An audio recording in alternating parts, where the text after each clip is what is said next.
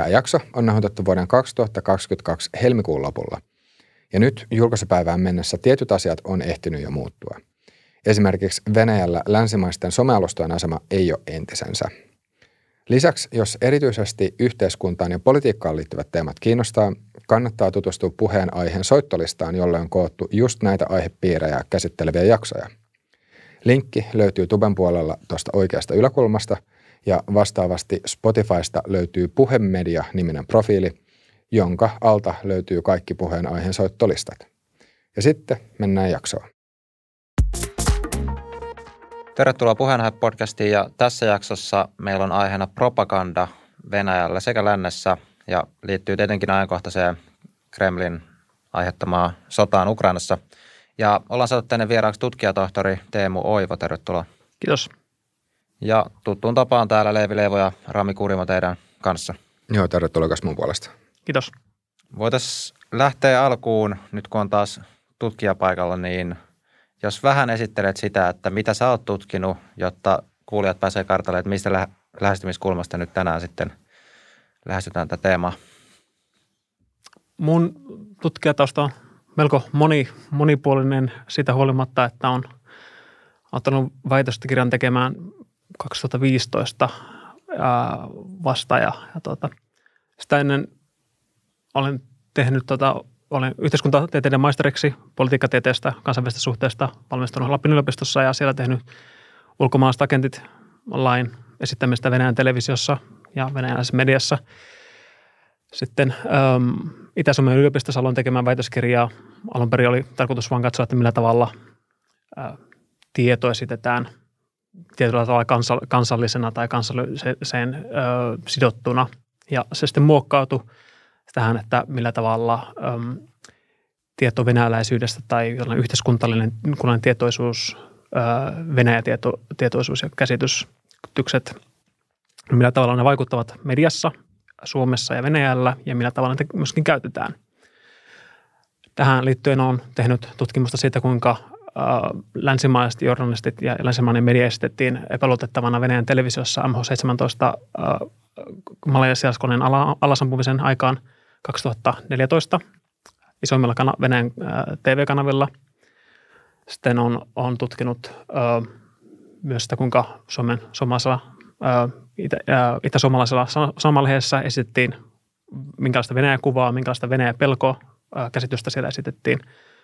Kolmantena tutkimuksena oli, että kuinka Venäjän, venäläisissä verkkokeskusteluissa Venäjän suurimmilla sosiaalisissa medioissa esitettiin karjalaisuus ja nationalismikeskustelut. Ja neljäntenä väitöskirja-artikkelina oli, oli tuota, kuinka Suomen venäjänkielisten verkkokeskustelussa käsiteltiin tätä Suomen kaksoiskansalaisuuskysymystä ja erityisesti tätä uutisointia 2017, kun oli uutisessa paljastus, että, että puolustusvoimassa oli, olisi tällainen eri, syrjivä sääntö – ihmisiä kohtaan, joilla on Venäjän kansalaisuus Suomen kansalaisuuden lisäksi, joka sulkee se tietystä rooleista, positiosta. Tämän näiden lisäksi sitten olen tehnyt tehdä vielä pari muuta projektia. Väitöskirja valmistui viime vuoden lopulla, mutta jo senkin valmistumista ennen ehdin tutkimaan sitä, kuinka suomalaisessa vastamediossa on käytetty Venäjän kansainvälisiä uutistoimistoja, RTT ja Sputnikia sekä – viimeisimmässä projektissa, mikä, on niin loppuvi, loppuviivoilla, on, on sitten sitä, kuinka pseudohistoria on levinnyt venäjänkielisessä verkossa. Ja tällä, hetkellä, tällä hetkellä vielä on alkanut kaksi uutta projektia. Ylireäinen kuolema, millä tavalla tämmöistä yli, kuoleman ylireäisyyttä käsitellään äh, venäjänkielisessä internetissä sekä Flow Vision, millä tavalla – sitten ö, energia- ja jäteasioita, tuoda tietoa, tietoa visualisoidaan tai ei visualisoida, mutta nämä on, nämä on, nämä on tuoreita projekteja nämä. Joo, tuossa on monenlaista taustalla. Mua kiinnostaa tarttua yhteen noista, eli tuolla mainitsit on, että olet tutkinut tätä niin kuin suomalaisia vastamedioita, niin siinä olisi varmaan niin kuin hyvä sitten määritellä, että mitä nämä on nämä vastamediat Suomessa. Tai, tai mikä just mikä on ominaista mikä on ominaista tai mikä on tyypillistä vastamedialle? Mikä tekee vastamediasta vastamediana? No, niin, kuin, niin monesti muutoinkin on, on tämä tota, tällainen tietynlainen lokeroon laittaminen ja sen, sen porukan ulkopuolinen määrittäminen hankalaa, varsinkin kun he itse sitä kovinkaan selvästi ole tehneet, rajanneet, että just me, me kuulutaan tähän porukkaan ja me, tämä on niin tämä hyvä termi. Tällainen antropologinen termi, niin valinta ei hirveän helposti toimi siellä näissä, näissä, näissä uutis, tai näissä verkkojulkaisuissa yleensä, mitä, mitä on, niin määritellään itseänsä isänmaallisiksi tai, ää, tai mitä voi sanoa, itsenäisiksi medioiksi. Täällä, itse, itse valitsin sitä sen perusteella, että löytyy uutisaggregaattori murku.org. on tämmöinen on vähän ampparityylinen näille sivustoilla, että he haluavat itse siellä olla ja, ja tota, sinne, sinne hieman vaihtelevasti sitten valikoituu, tai sitten eri, eri, eri sivustoja sillä näytetään ja, ja mainostetaan heidän otsikoitansa. Ja, ja tota, näistä sitten, sitten, mitä tutkimuksessa on käytetty erilaisia termejä näistä partisaanimediaa, valemediaa joskus jopa ja tällaista näin. Aika monikin on tietenkin hyvin semmoinen ää, reson, tai sellainen termi, että, että monet eivät ole samaa mieltä, että tämä toimii tai että tämä on vaan tämä huonossa vallessa ja näin päin pois. Ja tämä, äm, se on joksenkin semmoinen, mikä on ok, joksenkin monesta suunnasta tämä vastamedia ää, termi, mikä niin kuin aika toisinaan lisätään siihen populistinen vastamedia tähän etuliitteeseen vielä, että – ja näissä on tällainen erittäin voimakas semmoinen, että se on juuri, juurikin määritelmällisesti sanon, että on perusteltu ö, tätä vakiintunutta mediajärjestelmää vastaan. Ja sitä on, näitä tapahtuu ympäri maailmaa ja myös Suomessa erityisesti tuossa 2015 vuoden paikkeilla, mutta myös ennen sitä on, on, on, on ö, perustettu näitä, koska tavallaan niin pidetään, että, että ö, tämä vakiintunut mediajärjestelmä on, on, on epäkelpo, epä, ää, se, ei, se, ei tee, se ei tee töitänsä niin kuin pitäisi ja, ja tuota, tämän takia sitten ovat, ovat ää, hyvin niin yhteiskunnallispoliittisia ää, missioita osaltansa, vaikka ne eivät ole hirvittävän ää, koherentisti poliittisesti järjestäytyneet niissä, mutta, mutta tämmöisiä ambitioita kuitenkin on siellä sitten. Jos miettii Suomea, niin millaisia formaatteja nämä vastamediat käyttää? Eli toisin sanoen, onko nämä jotain verkkolehtiä, onko videoita, kenties podcasteja, millaisia formaatteja Suomen vastamediakentästä löytyy? Viime aikoina on tullut paljon enemmän podcasteja, alkanut tulemaan myös, myös siellä ja on niitä jonkin verran ollut aikaisemminkin. Mutta tota, ähm, pitkin, pidempi aikaisia on ollut, ollut tällaiset uutissivustot, tämäkin on näitä, että monilla, monilla mielessä häntä ei voi ehkä kutsua uutisiksi tai, ää, tai osalla, osalla on vähän semmoisia esse, esseetyylisiä niin tyylistä se, se sisältö. Esimerkiksi ää, vastavalkea on sellainen, että siellä on, on semmoisia pohdiskelevia ja kasa, niin kuin paljon asioita kasa, niin, yhteen, yhteen tuovia artikkeleita ja esseitä ja siellä tämmöisiä kolumneja ja, ja näin. Ja sitten moni näistä on, on sellaisia, että ne sitten kurantoivat, ne ottaa ympäri maailmaa ja ottavat uutisia ja äh, näyttävät sitten, kääntä, kääntävät Su- Suomeen, Suomeen niitä ja tuovat sitten osittain kontekstiin sitten, että miten, miten tämä on ehkä meille, meille täällä, täällä äh, relevanttia ja näin päin pois. Ja sitten se vähän, kuten sanottu, tämä, nämä, tämä terminologia on, on sitten hankalaa. Että. Kuinka yhtenäistä tai epäyhtenäistä tämä vastamediakenttä sitten Suomessa on? Et voiko sanoa, että nämä vastamedian edustajat olisi jollain tavalla ideologisesti samankaltaisia vai mahtuuko sinne sitten hyvin erinäköisiä tai eri, erilaisia tahoja? Silloin kun näitä alkaa ensimmäiseksi katsomaan, niin helpommin näkee näitä yhtäläisyyksiä, että siinä ollaan aika, usein ollaan ää, tämmöistä liberalismia vastaan. Siellä ollaan aika usein pakolaisuutta vastaan siellä tai tämmöisen niin kuin, moni maahan, maahanmuuttoa vastaisuutta siellä, siellä, on, siellä on paljon tällaista hyvin semmoista, miten sanoisi, sellainen kansallismielistä ja konservatiivista. Ei yksin, yksin yksioikoisesti löytyy, löytyy näissäkin poikkeuksiansa löytyy, että ei välttämättä kaikki ole suora, suorastaan ää, vält, esimerkiksi homofobisia siellä. Joissakin sillä saatetaan olla sitten hieman, on, on, on tota, jopa hieman ää, sympatia saattaa olla jopa, jopa joillekin pakolaisille, mutta tällaisia niin su, su, suurimpia linjoja, missä, missä jos sanotaan, että ää, tehdään, rastitaan tietyt ehdot, niin aika monella alkaa sitten tietyt, tietyt tuota, kriteerit täyttymään. Joo.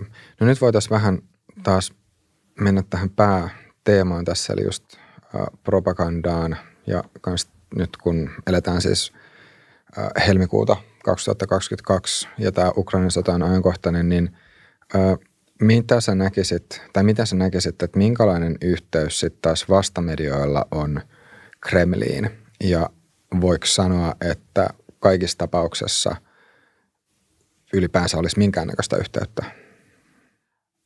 Samanlaisia ainoistoja käytetään, samanlaisia äh, narratiiveja, tarinankerrontaa, syy, syy, äh, syy-seuraus ähm, kerrontaa käytetään – tietynlainen logiikat ja jotkut tyyliasiatkin on vähän samanlaisia, mutta varovasti olisi sanomassa, että sitä olisi, olisi tota, sellaista mitään, ää, enkä, enkä osaa, osaa sanoa, mun tieto ei, ei, ei liity siihen, että mitä sillä sitten se ei-näkyvä liitäntä olisi, että mun nähdäkseni sitten tämmöinen, että mistä, se, mistä kumpuaa – tämmöinen tyytymättömyys, mitä siellä on, ja, ja ää, kritiikki ja viha, jopa, jopa vihamielisyys, niin se kumpuaa kuitenkin pitkälti kotikutoisesti ja, ja se on niin näiden ihmisten omia, ö, omia pettymyksiä yhteiskuntaan ja, ja meidän instituutioihin. Sitten, sitten ö, sieltä nämä Venäjän, Venäjän isot yht, ö, viestintäkanavat, ne pystyvät tuottamaan hyvin paljon aineistoa, mikä, mikä tota, resonoi, ei kaikki, että sillä valikoidaan kuitenkin, että, että näissä, näissäkin viestimissä valikoidaan, että okei, okay, tämä on tämmöinen juttu, mitä kiinnostaa käsitellä ja tämmöisiä juttuja ei käsitellä. Sillä harvempaa, harvemmin napataan semmoista asiaa, mikä, mit, mitä niin esitetään, että tämä on nyt puppua. Että siellä useimmin valikoidaan kuitenkin tämän mun tutkimuksen muka, ää, perusteella, jossa niin näytettiin, niin ihan suoraan käytettiin, linkit, linkit löytyvät Sputnikkiin tai RTCn tekstiaineistoon. Mulla ei ollut näissä, ei ollut videoita, jotka niin, esimerkiksi video, YouTubesta löytyy ää, hyvin paljon käytetään RTn videoita. Ne on hyvin visuaalisia ja sen, sen kautta toimii, toimivia, mutta – mä itse, itse käytin oma, oman aineistonani niin vaan sitä, että missä löytyy heidän omilla, omien tota, sivustojen haku, hakukoneella löytyy linkit. Joo. Voisiko tämän jotenkin tiivistää näin, ja nyt korjaa sitten, että jos, jos tulkita ei mene oikein, mutta että kyse näissä vastamedioissa kaikessa tapauksessa ei ole siitä, että ne olisi välttämättä Venäjä mielisiä, vaan siinä se ajava taustalla ajava voima on, on just tyytymättömyys siihen, miten asiat on Suomessa. Ja sitten sattuu olemaan niin, että, että sit venäläisiltä kanavilta tulee semmoista, semmoista sisältöä, johon sitten helposti tartutaan, koska, koska sit siinä, siinä on jotain samaistumispintaa sitten siihen, siihen tyytymättömyyteen, mitä ihmiset kokee. Voisiko se jotenkin näin sanoa? Kyllä sen pitkälti näin, näin voi sanoa. Että se Venäjän viestintä, erityisesti ulospäin, mitä on RTllä ja Sputnikilla, niin sehän keskittyy näyttämään länsimaisia niin järjestelmää huonona. Ei sillä promotoida, se ehkä alku, alkuvaiheessa Russia Todayn aikana vielä 2005 sitä muutama vuosi eteenpäin yritettiin näyttää enemmän Venäjää positiivisena ja sen jälkeen ää, erityisesti Georgian sodan jälkeen se niin kuin alettiin keskittymään siihen, että näytetään ää, sitten negaation kautta, että kuinka länsijärjestelmä ja on, on, on surkea. Ja samalla tavalla myöskin oikeastaan Venäjälle, Venäjällä ää, Venäjän televisiokanavat ja nämä ää, valtion lo, lo, lojaalit ja kytkeyty, kytkeytyneet kanavat, ää, ne uutis, erityisesti esittävät, kuinka asiat ulkomailla on. Koska, ja sitten nämä on yleensäkin nämä ensimmäiset uutiset, mitä näytetään ja näytetään pitkälti. Ja sitten sen jälkeen tuntuu, että kotimaan uutisia näytetään melkeinpä jollakin kevennyksenä niiden perään, että siellä on, on paljon kevyempää. Siellä on sitten, että meillä on taas tällainen juhlapäivä menossa ja, ja tällaista niin positiivisempaa sitten sen puolesta. Mutta sielläkin keskitytään aika paljon siihen, että kuinka huonosti asiat ovat lännessä, länsimaissa.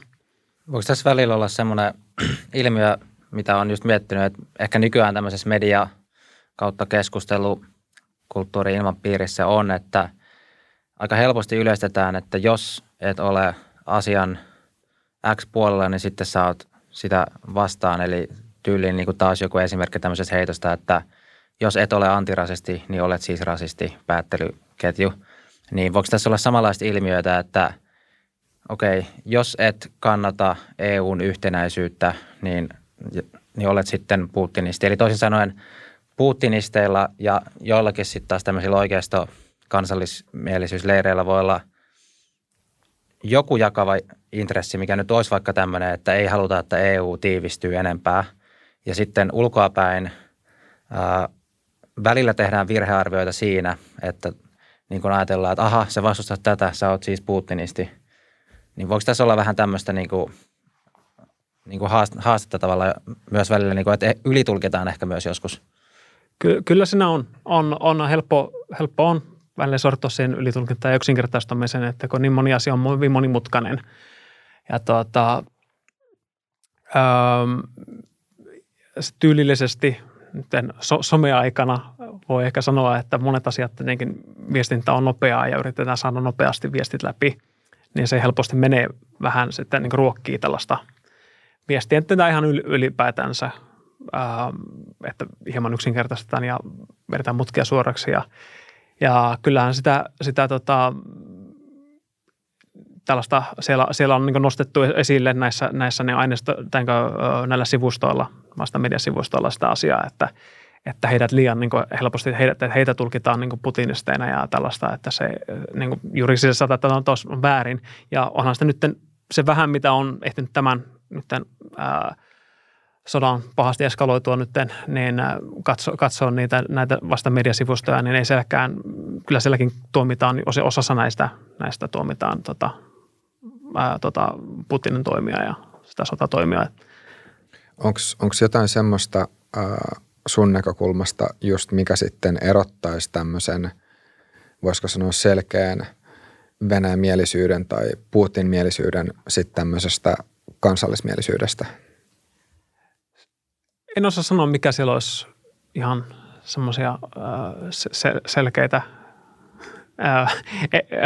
tämmöistä yksin, yksinkertaistavaa linjaa siitä en osaa sanoa, että kyllähän siellä sympatia on sitten, että, että tota, katsotaan, että Venäjällä on moni asia paremmin siinä, siinä määrässä, mitä meillä niin verrattuna meille, että, että sellaista kuitenkin tietenkin välillä tuodaan näitä, että siellähän ää, jossakin asioissa kärjistetään yksinkertaisesti ja jossakin asioissa sitten tuodaan näitä nyansseja sitten, että, että tota, toisaalta ja toisaalta myös, että silläkään se, että se keskustelu ei ole aina mustavalkoista tuosta asiasta, vaan, vaan tuodaan sitä asiaa esille, että, että tota, semmoinen niin kovat otteet ja, ja kovat arvot, mitä on niin Venäjällä, että se on hyvä juttu. Ja sitten toista puolestaan sielläkin tuodaan sitten välillä esille, että, että ei tykätä sitä asiasta, että miten Venäjällä suhtaudutaan Baltian kansallismielisiin tai Ukrainan kansallismielisiin tai näin.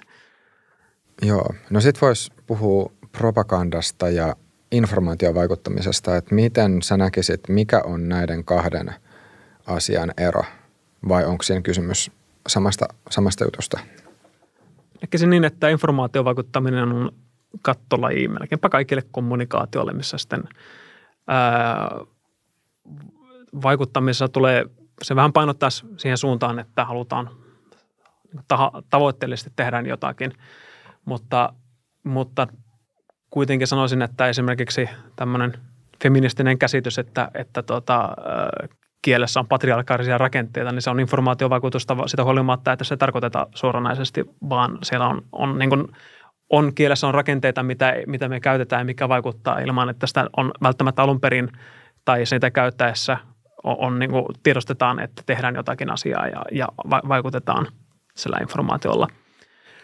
Propagandakin on hyvin laaja käsite, sitäkin on typifioitu. Sori, mä vielä kysyn tarkennuksen. Siis tarkoitiko sitä, että vaikka kielessä on rakenteita, niin sitten esimerkki, että jos, jos, sen, tai että jos sitä tuo esille tietyllä tavalla, niin se itsessään on myös informaatiovaikuttamista? Ää, informaation vaikuttaminen on niin kattavaa, että melkein kaikki on jollakin lailla ja sellaista, varsinkin tällainen merkkijärjestelmäasiat on informaatiovaikutusta, että jos ää, tämmöistä sematiikkaa, että mikä on merkitsee ja merkitty, ää, tähän tämmöisellä niin kielellisen käänteen periaatteessa on, on informaatiovaikutusta. Se ei ole neutraalia kieli itsessänsä, ää, eikä pelkästään kieli, vaan symboli, symbolit, nonverbaaliset toiminnan toiminta ja näin. Että se on, on, on tuota, ja ihan sotatoimet ja kaikki tämä, siinä on niin kuin kaikessa on se informaatiovaikutuksellinen ää, ää, tuota, ulottuvuutensa.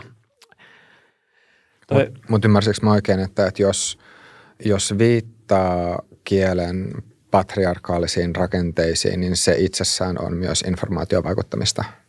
Joo, se on tällaista äh, juurikin, että, että halutaan vaikuttaa siihen, että tämä asia tuodaan eteen ja siinä, siinä on niin kuin myöskin tämä feministinen näkökulma sanoa, että, että niin kuin ollaan avoimesti sitten sitä puolta, mitä ollaan, ollaan edistämässä.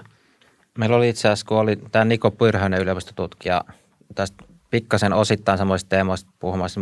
Hän määritteli pikkasen eri tavalla tuo informaatiovaikuttamisen – tai sillä vähän kapeammin, että se olisi niin kuin, jos mä nyt muistan oikein, sen, katsokaa se jakso, siellä on se sanatarkasti, miten Niko se on tota, määritellyt, mutta se on niin kuin tämmöistä usein ulkomailta tapahtuvaa ää, vaikuttamista ja sitten vielä erottelin, kun mä nostin siinä esimerkiksi, että no mitäs vaikka, että kyllähän meilläkin julkisessa keskustelussa on vaikka tahoja, jotka pyrkii vaikuttaa talouspolitiikasta tiettyyn suuntaan.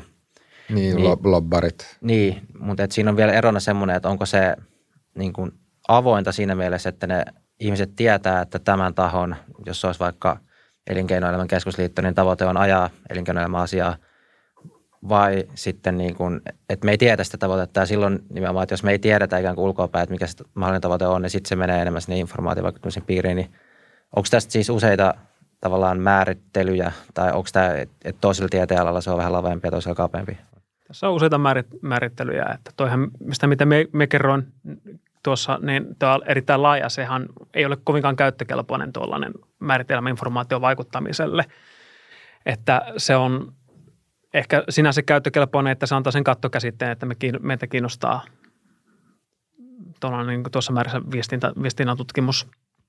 Ää, että sitten tuo ää, ulottuvuus siitä, että onko se avointa, että kenen, minkä tahon – agendaa ja tavoitteita ajetaan, niin itse pidän sellaista propagandan määrittelyä toimivana määritelmänä. Sehän ei ole ainoa, ainoa tapa määritellä propagandaa. Propagandallekin on useampi, useampi määritelmä ja suomen kielessä se on aina negatiivinen. Venäjän kielessä, se, venäjän kielessä se ei ole niin selvästi aina negatiivinen, että on joku propagandaa, koska se on, on sellaista, että – propagoidaan sitä omaa asiaa ja se, se niin kuin sanotaan, se perustuu siihen meidän kaikista, esimerkiksi kaikista tunnettuin ja hyväksytyin tällainen propagandan muoto, me etsitään jotakin lentolehtisiä sodan aikana, niin sillähän tiedetään, että se tulee sen niin kuin vasta, vastapuolen vastasotijan ää, taholta ja heidän, heidän tavoitteita ajamaan. Että vaikka se on, se on tota, niin kuin aggressiivista ja halutaan tuossa muuttaa mielipiteitä ja näin. Mutta se on tuossa, tuossa määrässä se taho ja se tavoite on – ainakin jokseenkin selkeitä sinänsä. Ja sitten misinformaatio, disinformaatio sitten alkaa taas ottamaan sitten siihen, että se ei ole välttämättä se taho sen informaation takana, ei ole kovinkaan selvä.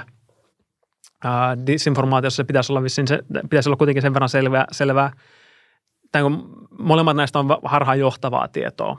Ei ole samaa mieltä sitä kaikki, kaikki määritelmät, että onko se välttämättä suoraan valheellista, semmoista validi, epävalidia tietoa, mutta vähintäänkin harhaanjohtavaa tietoa. Ja, ja kuitenkin kaikki määritelmät on pitkälti siinä, siinä samaa mieltä, että misinformaatio on tahatonta ja disinformaatio on tahaton, tahal, tahallista harhaanjohtoa tai, tai valetta. Mutta voisitko sanoa, että, että propaganda on valtion harjoittamaa informaatiovaikuttamista? Ähm, monessa määritelmässä se näin menisi, mutta, mutta tota, itse olisin avoin pitämään sitä, että, että siellä voi olla puolueita, liikkeitä, niin liikkeiden propaganda, poliittisten liikkeiden propagandaa. Se on mun mielestä toimiva. Ja se ää, ähm, mainospropagandakin, no miksipä se ei ole kaupallinen, mutta tietenkin ymmärrän, ymmärrän että se ei, ei me niin kuin elävässä kielessä, suomen kielessä se, se tota, ihmisellä on vähän verranpaa yhdistää propaganda tällaisen vähän, vähän niin kuin vähemmän negatiivisiin asiayhteyksiin. Onko propagandalle tyypillistä se, että se nimenomaan on valheellista vai voisiko totuudenmukainen vaikutta, totuudenmukainen informaatio vaikuttaminen, jota jokin valtio tekee, niin voisiko sitä kutsua myös propagandaksi? Mielestäni voi. Että, että sillä oli um, USAssakin käytettiin avoimesti tämä on tämä historia, niin propagandasana termin historiassa, niin Saksassa oli propagandaministeri ja Jenkeissäkin käytettiin sitä, että, että meillä on niin käytännön propagandaa saadaksemme ja niin avoimesti kutsuttiin sitä, ää, sitä propagandaksi vielä niin toisen maailmansodan sotaan asti. Ja tuota, että sillä on se historiansa siitä, että sen ei tarvitse olla niin välttämättä sillä tavalla negatiivinen – ja, ja kyllä siinä niin kuin tavoitteena on, on myöskin tietysti muut, saa se vaikutus, että sen, sen propagandan kohde muuttaa toimintaansa jotenkin. Että sillä se on, on se tavoitus, tavoite. Se on niin yksi tällainen määritelmällinen kuitenkin ö, kriteeriä, mikä on mun mielestä hyvä propagandalle. Nythän kun on tämä Ukrainan sota käynnissä, niin ollaan nähty, että niin kuin länsimaisia, ihan suomalaisiakin niin kuin merkittävissä päättävissä asemissa olevia tahoja on – tehnyt videoita tai kirjoittanut tekstejä siis venäjäksi ja tarkoituksenaan vaikuttaa Venäjän kansalaisten yleiseen mielipiteeseen, usein Vladimir Putinista tässä tapauksessa. Ja täällä niin kuin Suomessa esimerkiksi sitä ihmiset tuntuu pitävän, niin kuin, että jes, näin täytyykin toimia, tämä on sitä oikeaa toimintaa tässä tapauksessa, niin totta, mitä sä oot – tästä, tai mitä ajatuksia tämä herättää, että nyt tavallaan, ja pidätkö että se on niin kuin eräällä tavalla oikeutettua, että nyt sitten voidaan harjoittaa informaatiovaikuttamista Venäjään, koska Venäjä on ensin hyökännyt Ukrainaan? Toi, kyllä pidän sitä oikeutettuna ja voin sanoa esimerkiksi myös samalla tavalla, että nyt kun on uutisointia ja tietoa tulee tuolta, tai voidaan, voidaan palata vielä tähän Suomen aiheeseen, mutta itse olen miettinyt erityisesti tuossa liittyen Ukrainan ja esimerkiksi Zelenskin siellä, siellä ukra, ukrainalaisten sen, sen tota, pro, propagandan maailmalle, jos, tässä voi, jos, jos oli tosiaan käyttää sitä propagandaa positiivisessa merkissä, että se, on, tietysti halutaan vaikuttaa. Ja ää, että se, ää, muihin, maihin, muihin maihin, että saadaan, saadaan sitä tukea. Ja se on oikeutettuahan se on, että pyrkiä, pyrkiä siihen vaikuttamaan – ja saada ää, sille omat tarkoituksellensa ja omiin, omiin tota, tarpeisiin ja, ja näin. Niin se voi pitää todellakin oikeutettuna samalla tavalla kuin mitä, mitä ää, suomalaiset ja maailmalla poliitikot ylipäätänsä pyrkivät saadaan saamaan tietysti positiivista vaikutusta sille omalla esiintymiselle ja omalla, omalla esille tulollansa ja, ja juurikin vaikuttamaan sitä, sitä niin myös, Venä, myös Venäjällä ja – ja tota, onhan tätä ollut pidempäänkin, pidempäänkin, että se on ollut vähän myöskin hieman konseptuaalisesti hankalaa tietysti ää, sitten, sitten, koska Venäjällä on, on sitten noussut tämä, että, että länsimaalainen raha, raha ja länsimaalainen vaikutus haisee ja se on niin kuin epäto, epä, ei tervetullutta ja, ja loppujen lopuksi sitä on niin kuin kärjistynyt niin kuin hiljalleen ja voimakkaammin ää, vuosien ja ää, saatossa tämä, että, että kuinka niin kuin voimakkaasti – Äh, esimerkiksi tähän niin länsimaisen positiiviseen tapaan yrittää pyrkiä, pyrkiä vaikuttaa venäläisiin ja Venäjällä että niin demokratiakehitykseen ja tällaiseen, että se on mun mielestä se se, se niin kuin tavoissa, ja onhan sitten pyrittikin olla, olla avo, avoimia näissä tavoitteissa ja, ja näissä, mutta se sitten, sitten kuitenkin ää, sitten Venäjällä se on esitetty, että tämä, on niin kuin piilovaikuttamista ja tässä on semmoista niin kuin on salaista agendaa ja, ja tällaista. Joo, nyt tulee pitkä kysymys, johon voisit vastata, vastata kanssa aika pitkästi, mutta miten sä erottelisit, että minkälaista informaatiovaikuttaminen, tai että minkälaista Venäjän informaatiovaikuttaminen on Venäjälle ja venäläisille kohdistettuna? Ja sitten taas minkälaista se on, minkälaista Venäjän informaatiovaikuttaminen on sitten taas länteen kohdistettuna ja vastaavalla tavalla, että miten länsimaat tekee informaatiovaikuttamista, voisiko sanoa sisäisesti – suhteessa, vedi, suhteessa Venäjään ja miten sitten taas länsimaat pyrkii, pyrkii taas kohdistamaan sen sitten venä, venäläisiin tai Venäjälle. Mutta jos aloittaisi vaikka siitä, siitä ensimmäisestä, että minkälaista se informaatiovaikuttaminen on Venäjän sisäisesti Venäjä... ja, ja, ja nimenomaan äh, Kremlin toimesta. Joo. Venäjän sisäisestihan se on, pystyy olemaan niin sanotusti korkean kontekstin viestintää, että se on nämä viittaussuhteet on hankalia. Siellä on paljon sarkasmia ja siellä on paljon semmoista kyynistä huumoria ja, ja tota, voi olla vankilaslangia käytetään ja tällaisia niin oma, omanlaisia tehokeinoja, semmoisia niin kulttuurisia viittaussuhteita ja mitä voi olla välillä vaikeaa tulkita, tulkita myöskin venäläisillä, että, että Putinin puhe, puheessa saattaa, ää, sillä käytetään sarkasmia ja, ja jotakin tämmöistä, ää, ehkä joku no otan esimerkiksi tämä ää, kuuluisaksi tullut me, lausaudus tästä asiasta, että, että Ukra- Ukrainalle juuri vähän ennen tätä hyökkä, niin viimeisintä hyökkä, suurhyökkäystä, että, että, että se on, voi, voit itkeä tai, tai on ikävää, mutta kärsis, kärsi, tai niin just take it. En muista, miten kirjaimellisesti meni, mutta tällainen – ää, mikä on helppo tutkia, tai tulkita tällaisena niin kuin ää, ra, vankilaraiskaus jonkinlaisena niin kuin mustan huumorin vitsinä.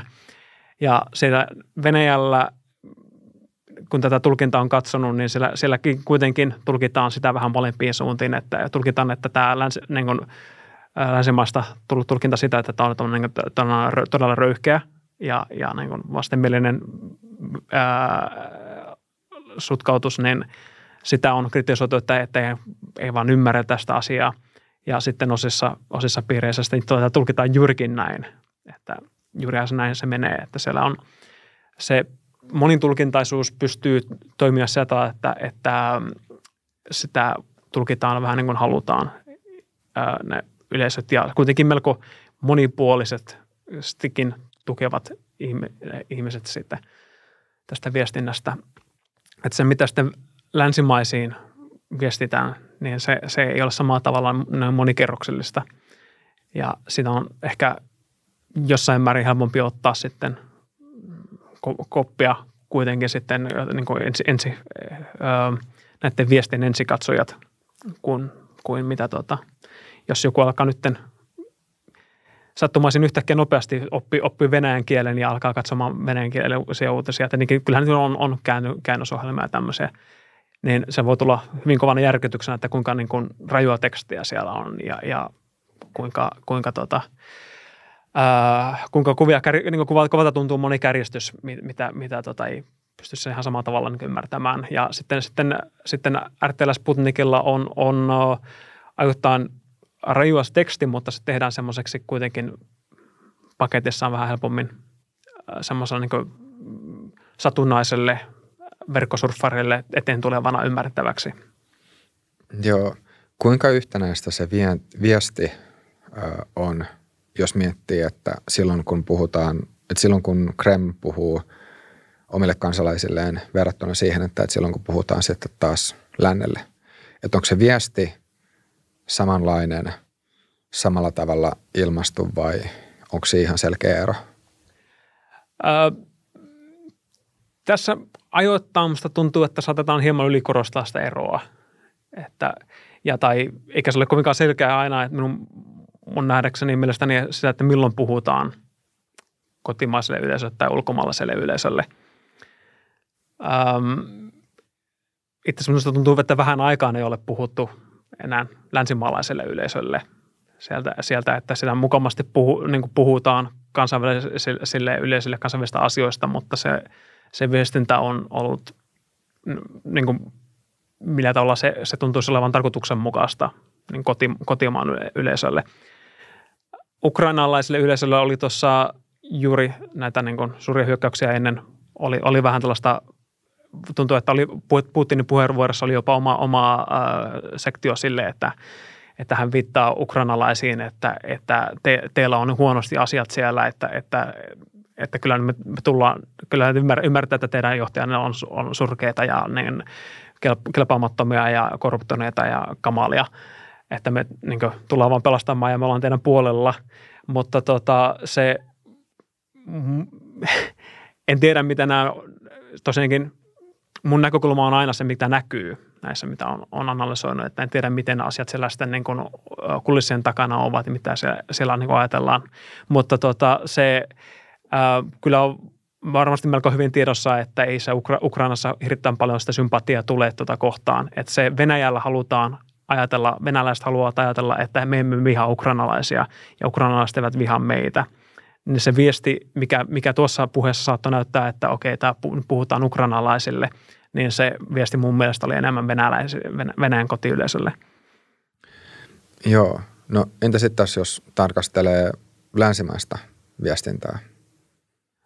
Öö, niin länsimaisten viestintää Venäjä, Venä, Venäjälle. Venäjälle ja sitten taas länsimaiden tai länsimaalaisten viestintää sisälle päin Venäjästä –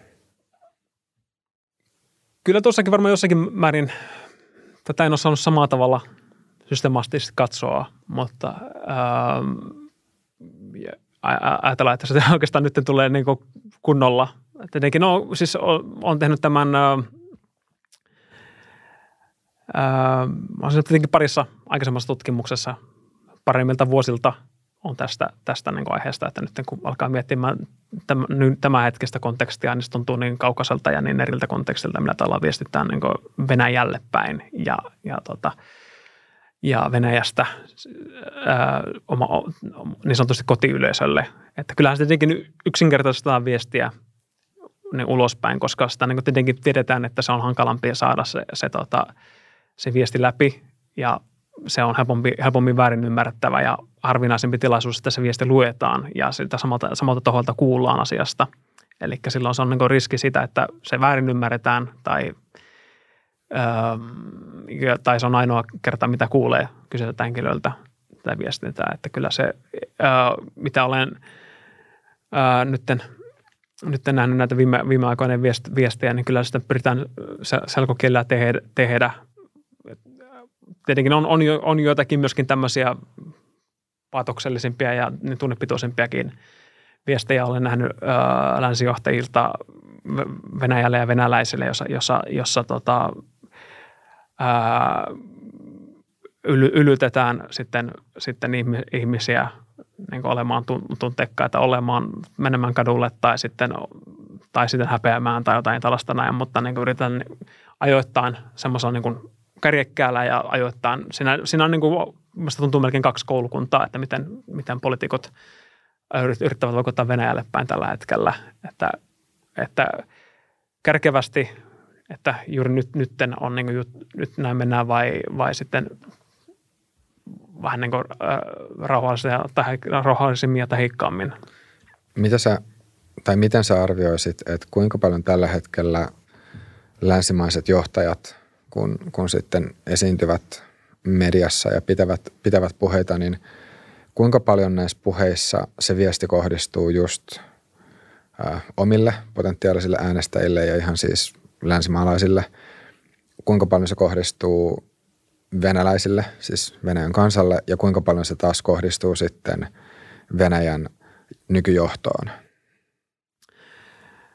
No, tämä ei ole ihan, ihan mun äh, vahvointa vah, äh, vahvuus, vahvuusaluetta, että kyllähän se tiedetään, että varmasti, että molemmat, että jos se, jos se tavoittaa sen tavoittelun yleisön Venäjällä, ää, niin se kyllä tavoittaa myös sen kotiyleisön, että se pitää olla molempi, molemmille sopiva.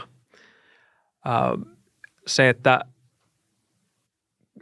että missä määrin sitten se menee Venäjän valla, valta, vallanpitäjille ja, ja tuota, kans, peruskansalle ja myöskin sekin vallanpitäjien ryhmissä sitten saattaa olla sitä, että viestitäänkö sitten öö, sanotaan, että rikkaalle elitelle ihmisille, jotka on siellä niin kuin ympärillä tukemassa niin kuin av- voimakkaita henkilöitä, jotka eivät ole siellä, niin kuin siellä, siellä turvallisuusneuvoston ja Silovikien ja vallan sisäpiirissä.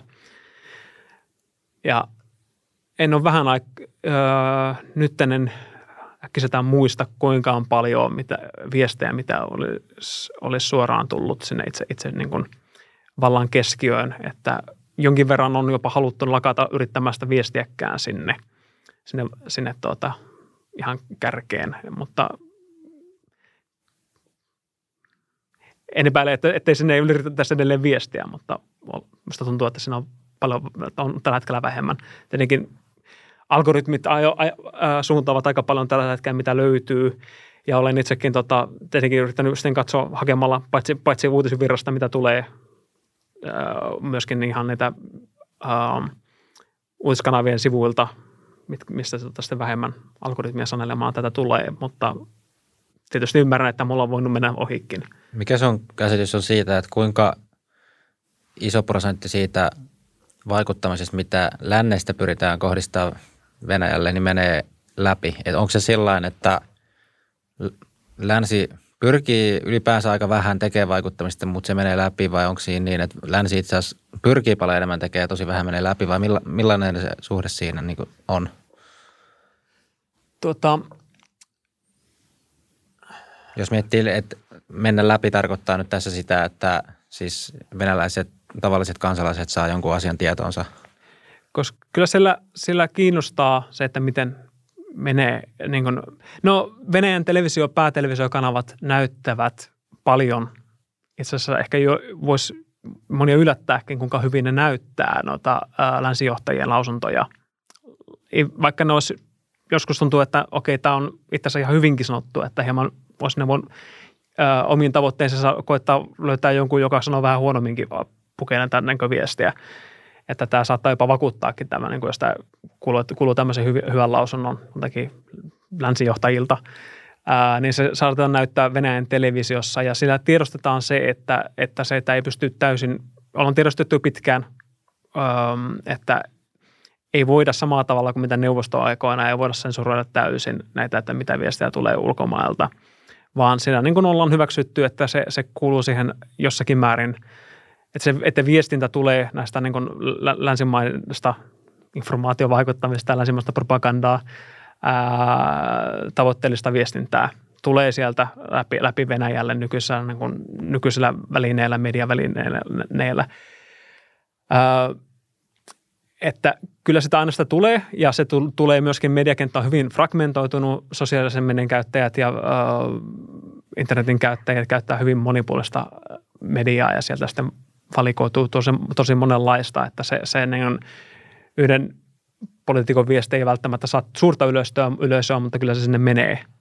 Ja, ja kun kaikki, niin, niin moni poliitikko yrittää viestiä, niin kyllä se sitten menee paljonkin sitä, sitä tietoa. Tosin nyt on tietysti Venäjällä on, on hidastettu Facebookia, Twitteria on hidastettu, vaikka sitä paljon käytetäkään Venäjällä – ja tota, YouTubea en ole yllättävästi kuullut, vaikka YouTubea kyllä käytetään paljon, mutta kyllä niin siellä toimii somet, somet edelleen ja siellä vaikka jopa, jopa niin ihmiset, jotka tukee edelleenkin ää, Putinin hallintoa, niin hekin, hekin, heitäkin kiinnostaa katsoa, että mitä, he, mitä heistä ajatellaan ja myöskin heille tulee sitten se viesti läpi, että uskovat he sitä tai ei.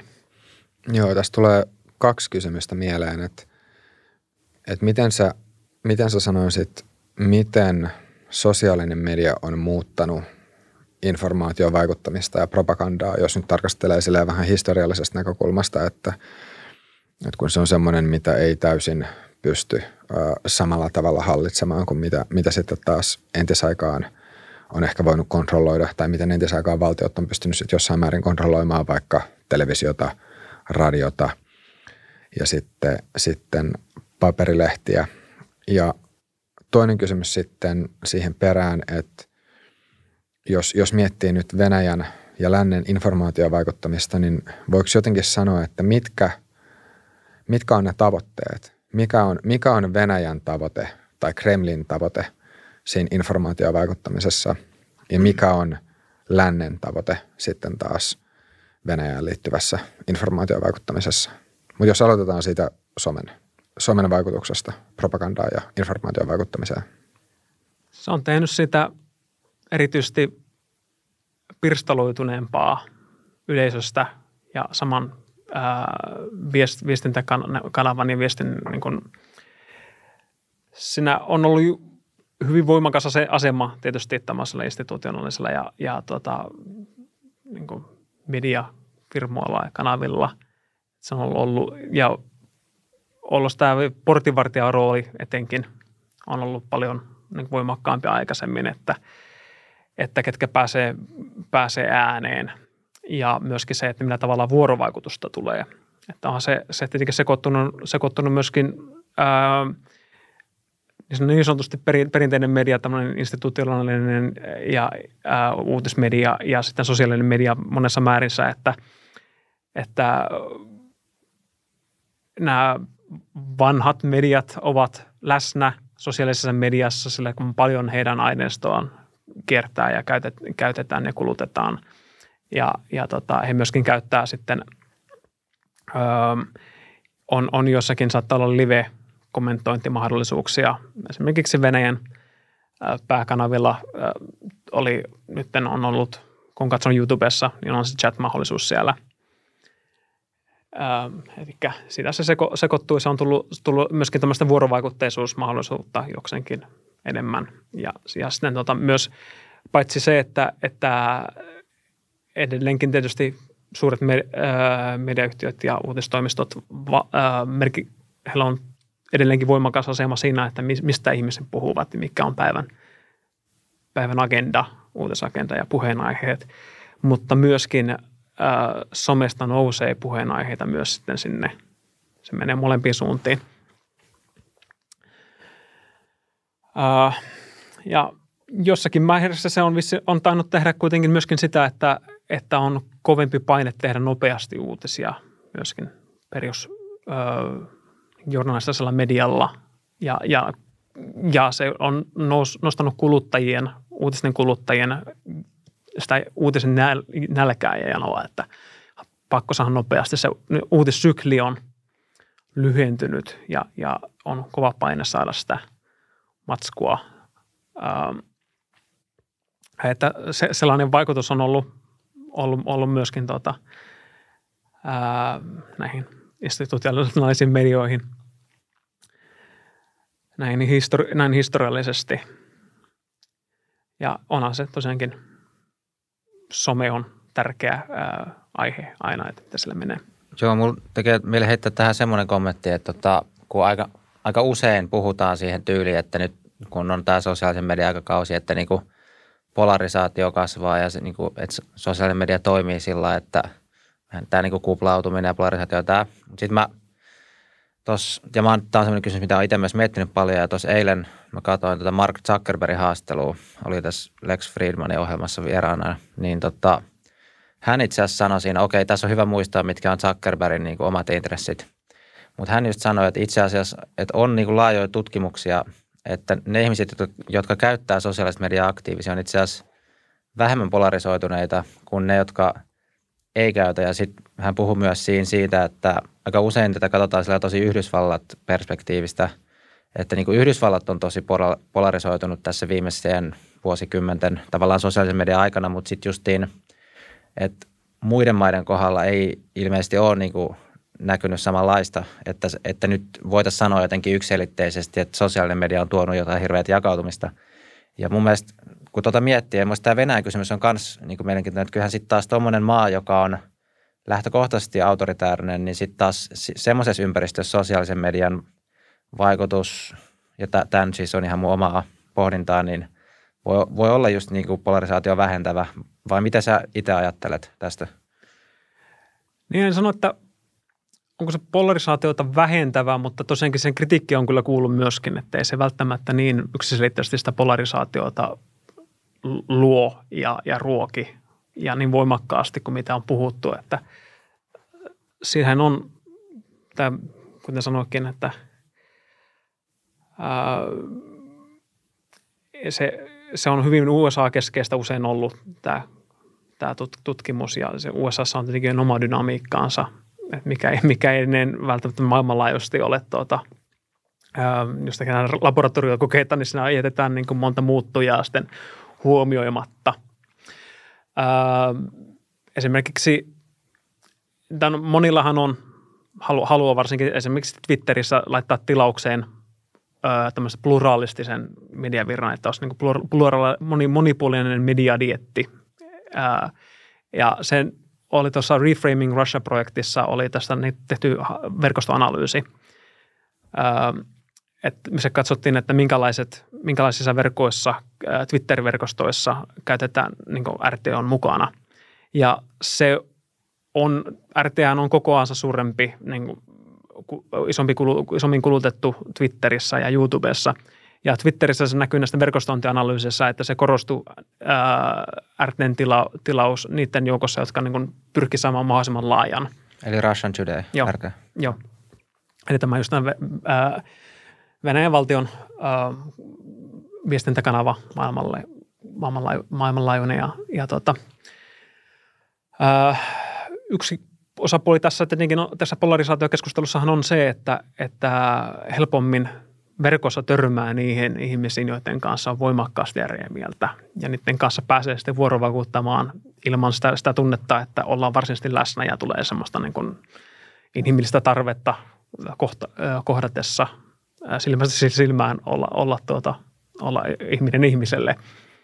Niin se, se, tuota, sehän on yksi, yksi kuitenkin näkökulma siitä, mutta puolestaanhan se kyllä sitten voi sanoa, että – avartaa. En tiedä, että ottaako se välttämättä, missä määrin se ottaa hyvä, hyväksymään. Toivottavasti se ottaisi hyväksymään ja itse kannatan ainakin sitä, että, ja sanon, että se on positiivista, jos ainakin ihmiset pääsevät keskustelemaan ja keskustelevat, käyttävät sen mahdollisuuden keskustelemaan ja tietävät, että on olemassa toisia niin kuin mielipiteitä sen sijaan, että kuvittelisivat, että, että mun mielipide on se ainoa olemassa oleva. Joo, tästä oli kaksi, kaksi ajatusta mieleen, just Leevi, mitä mitä heitit tuosta somesta, että se voi olla polarisaatiota vähentävä asia ää, tietyssä tilanteessa, niin sitten Mä en tiedä oikeastaan, että liittyykö tämä välttämättä polarisaatioon, mutta jos, jos ajattelee vaikka just Venäjää, niin nyt, nyt sosiaalinen media ainakin mahdollistaa sitten sen, että tämän hallituksen tai, tai valtion propagandan rinnalle tulee jotain muuta. Että sitten se on vähän, vähän ehkä sitten tulkinnasta kiinni, että – että lisääkö tai vähentääkö tämä propaganda, tai että siis lisääkö tämä, lisääkö vai vähentääkö tämä some sitten polarisaatio, koska kyllä sen periaatteessa voisi ajatella, että tämmöisessä autoritaarisessa maassa se niin kuin lisää sitä, tai siis niin kuin vähentää sitä, että kaikki on yhdessä totuudessa. Mutta sitten taas voi ajatella, tai että se voi kysyä silleen, että, että jos on niin, että tämmöinen moniäänestyminen sitten lisäisi polarisaatiota – niin voiko se oikeastaan autoritäärisessä maassa sit jopa olla, jopa olla ää, hyvä asia. Et, et tämä on ihan, ihan kanssa mielenkiintoinen kysymys. Mutta sitten vielä tota, ää, sosiaaliseen mediaan liittyen tekee mieli kysyä, että kuinka paljon, tai onko tämä sellainen asia, mihin, mihin olisit perehtynyt tai mitä olet tutkinut, että mikä merkitys sitten taas on, tai kun nostit nämä chatit, chatit tuossa noin aikaisemmin esille, että, että mikä, mikä merkitys sitten verk, verkossa olevilla kommentoijilla on, on sitten propagandan suhteen. Ja, ja tota, tässä nyt mennään jossain määrin myös ehkä sinne hybridivaikuttamiseenkin jo, mutta, mutta onko tämä semmoinen, semmoinen asia, mitä olisit tutkinut? Koska just jos miettii, että se on, se on eri asia, että se viesti tulee pistemäisesti tietyistä kanavasta, just niin kuin televisiosta, televisiosta tai radiosta tai, tai näin verrattuna siihen, että, että se yleisö on jollain tavalla sit mukana vaikuttamassa siinä? Se tuo tietenkin sille yleisölle sitä mielekkyyttä, kun on, on olemassa joku web-blokkari tai tämmöinen yksittäisempi henkilö siellä, joka pystyy vastaamaan näihin, näihin tota, viesteihin ja se muuttaa sitä tunnetta siihen viestinnässä verrattuna siihen, että uutisten lukijoihin. Tai no tietenkin poliitikkojahan on, on perinteisesti pystynyt tavata niin kuin Suomessakin, ainakin Suomessa niin tore, toreilla ja näin, mutta, tota, mutta kyllä se, se tuo useille, useille sellaista niin kuin tunnetta, että, että, tähän voi helppo, vähän hieman helpommin luottaa, että näin kun, kun se on sieltä olla niin sanotusti kosketeltavissa. Toista kyllähän nyt on, on tietenkin ihan somen kautta sitten myöskin öö, myös ihan perinteisesti poliitikot sitten vastailevat ja saattavat öö, reagoida omiin, omiin tota, sometoimintoihin siellä ja, ja näin. Ja se on, se on tota, sitä, sitä, sitä ihmetellään tietenkin edelleenkin, vaikka on tätä jonkin aikaa jo, jo ollut, ollut tällaista tota, ää, parhaimmillaan sitä someviestintää, että siellä pystyy olla myöskin nämä ää, myöskin nämä niin perinteisen, niin sanotusti perinteisemmät tota, ää, mielipidevaikuttajat ja tällaiset, tällaiset. Ja sitten nämä blokkarit sitten, mitä on nämä V-blokkaajat, pitää, pitää tutkia aika vähän enemmänkin, koska nämä on merkittävä, merkittävä tuota porukka ja siellä on, tuota, on, on kyllä paria näistä oppositiohenkistä ää, blokkaajaa se, seurannutkin ja tuota, kyllähän heille, heille aiheutetaan, yritetään ää, demonetisoida he, heidän juttuja, juttujansa ja heidän, heidän, heidän kimppuun ilmeisesti niin kuin ainakin itse tulkitsevat, että trolliarmeijat ovat hyökänneet ja pottiarmeijat ovat hyökänneet ja, ja niin kuin organisoivat tämmöistä niin kuin, down, downing-peukutus ja, ja tota valitus, valituskampanjoita niin heitä kohtaan.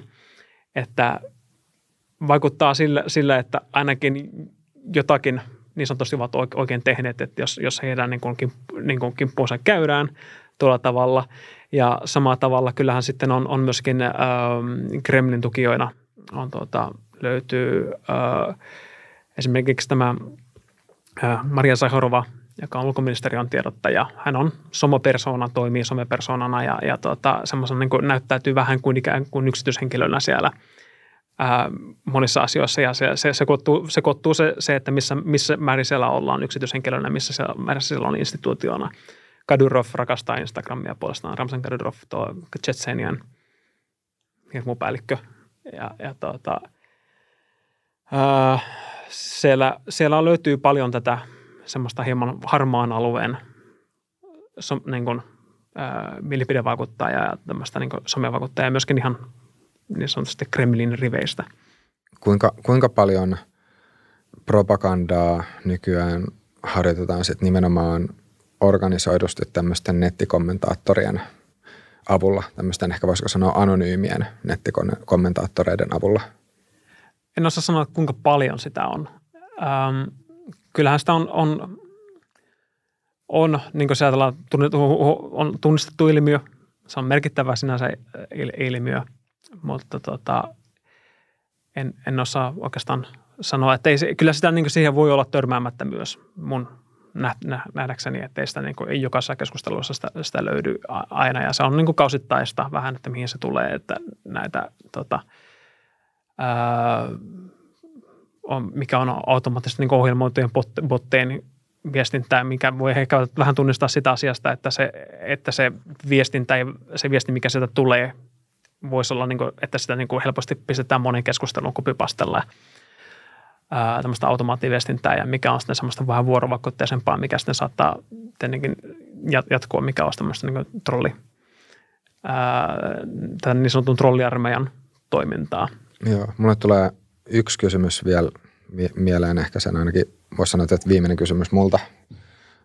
heitä se sitten Levi, jos sulla on vielä, vielä tämän jälkeen, mutta et näkisikö että onko Suomessa, jos, että, että kuinka helposti – Suomessa sitten taas leimataan nettikeskustelijoita Venäjän tai Putinin trolleiksi ja onko se, onko tilanteita, tai että kuinka, että kuinka usein tämmöinen leimaaminen on perusteltua ja kuinka usein ei. Ja jos, jos olisi niin, että se joissain tilanteissa sitten ää, sitä vähän tämmöistä leimakirvestä heitellään liian helposti, niin että minkälaisia vaikutuksia sillä, sillä sitten voi olla, tai miten, miten sä ylipäänsä niin hahmotat tota, tota juttua? Kyllä siihen aika usein tietenkin törmää sillä tavalla, että tämä on semmoinen sen verran kevyehkösti niin tulkittu ja, ja heitetty, millä oikeastaan halutaan, öö, ei välttämättä ole, ole semmoinen, että joku on miettinyt asiaa tarkemmin ja tullut semmoisen tuloksen, että okei, tässä nyt on joku, joku trolli tai botti, vaan se on semmoinen niin pilkka, minä tietenkin paljon käytetään, on se, on, se on, on, on niin ihan ilmiö ja, ja se on semmoinen, että en oikeastaan tiedä, mitä, sillä, mitä hyvää sillä saavutetaan. Sillä halutaan osittain tietenkin myöskin sitä keskustelua rajoittaa ja, ja niin kuin, se on semmoinen ei-toivottu ter- leima tietysti, että jos jotakin sanotaan – sanotaan trolliksi tai botiksi, että, että tota, sanoisin, sanoisin itse su, suosituksena siihen, että tota, koetta, kannattaa koettaa jotenkin parempia, parempia argumentteja keksiä, keksiä, tai jos se vaikuttaa siltä, että se on trolli tai botti, niin ei, semmoista niin tietenkin kannattaa välttämättä keskusteluihin aina sitten lähteä, mutta ne, niin kuin, kyllähän se saa valita, että miss, milloin lähtee keskustelemaan, milloin ei, mutta, mutta ei se, ää, aika usein on semmoista – negatiivista tunnistamista. Toista puolestaan, kun on joku ö, tarkemman, niin kuin, ö, tarkemmin valikoitunut verkkoryhmä, minkä jonkun aiheen, aiheen piirille ja vähän ei täysin välttämättä suljettu sen puolesta, että miten sinne pääsee, mutta että kuitenkin se ryhmä on jollakin lailla vakiintunut sinne. Ne on, on pitkään keskustelleet ja niillä on niin omat aiheet ja omat niin kuin sosiaaliset konventiot siellä. Niin siellähän on mielenkiintoista sitä katsoa, kun joku huomaa, että toi, että toi ei, ei tota niin, ei ole niin normaalia keskustelua tälle, tälle niin kuin foorumille, tälle, niin kuin me, tälle foorumille, koska ne, se niin kuin kertoo myöskin sitä, että heillä on niin kuin oma niin kuin se, se, se pidemmän ajan tuntemus siitä, että millä, millä tavalla ne noilla foorumilla puhutaan niin kuin tietyllä, tietyissä, niin kuin heidän, tietyissä ryhmissä. Ja se on sitä niin kuin he niin kuin tunnistaa sitä, että, minä, että okei, tämä on normaalia viestintää, ei ole normaalia viestintää. Ja se on näin niin kuin tutkijan näkökulmasta erittäin mielenkiintoista. Mutta jes, musta tuntuu, että laitetaan tämä jakso pakettiin tältä erää, niin kiitos Teemu sulle. Kiitos. Joo, kiitos vierailusta ja kiitos kaikille katsojille ja kuulijoille. Jos tulee ajatuksia mieleen, niin pistäkää ihmeessä tuonne YouTuben kommenttikenttään ja me kuullaan ja nähdään ensi jaksossa.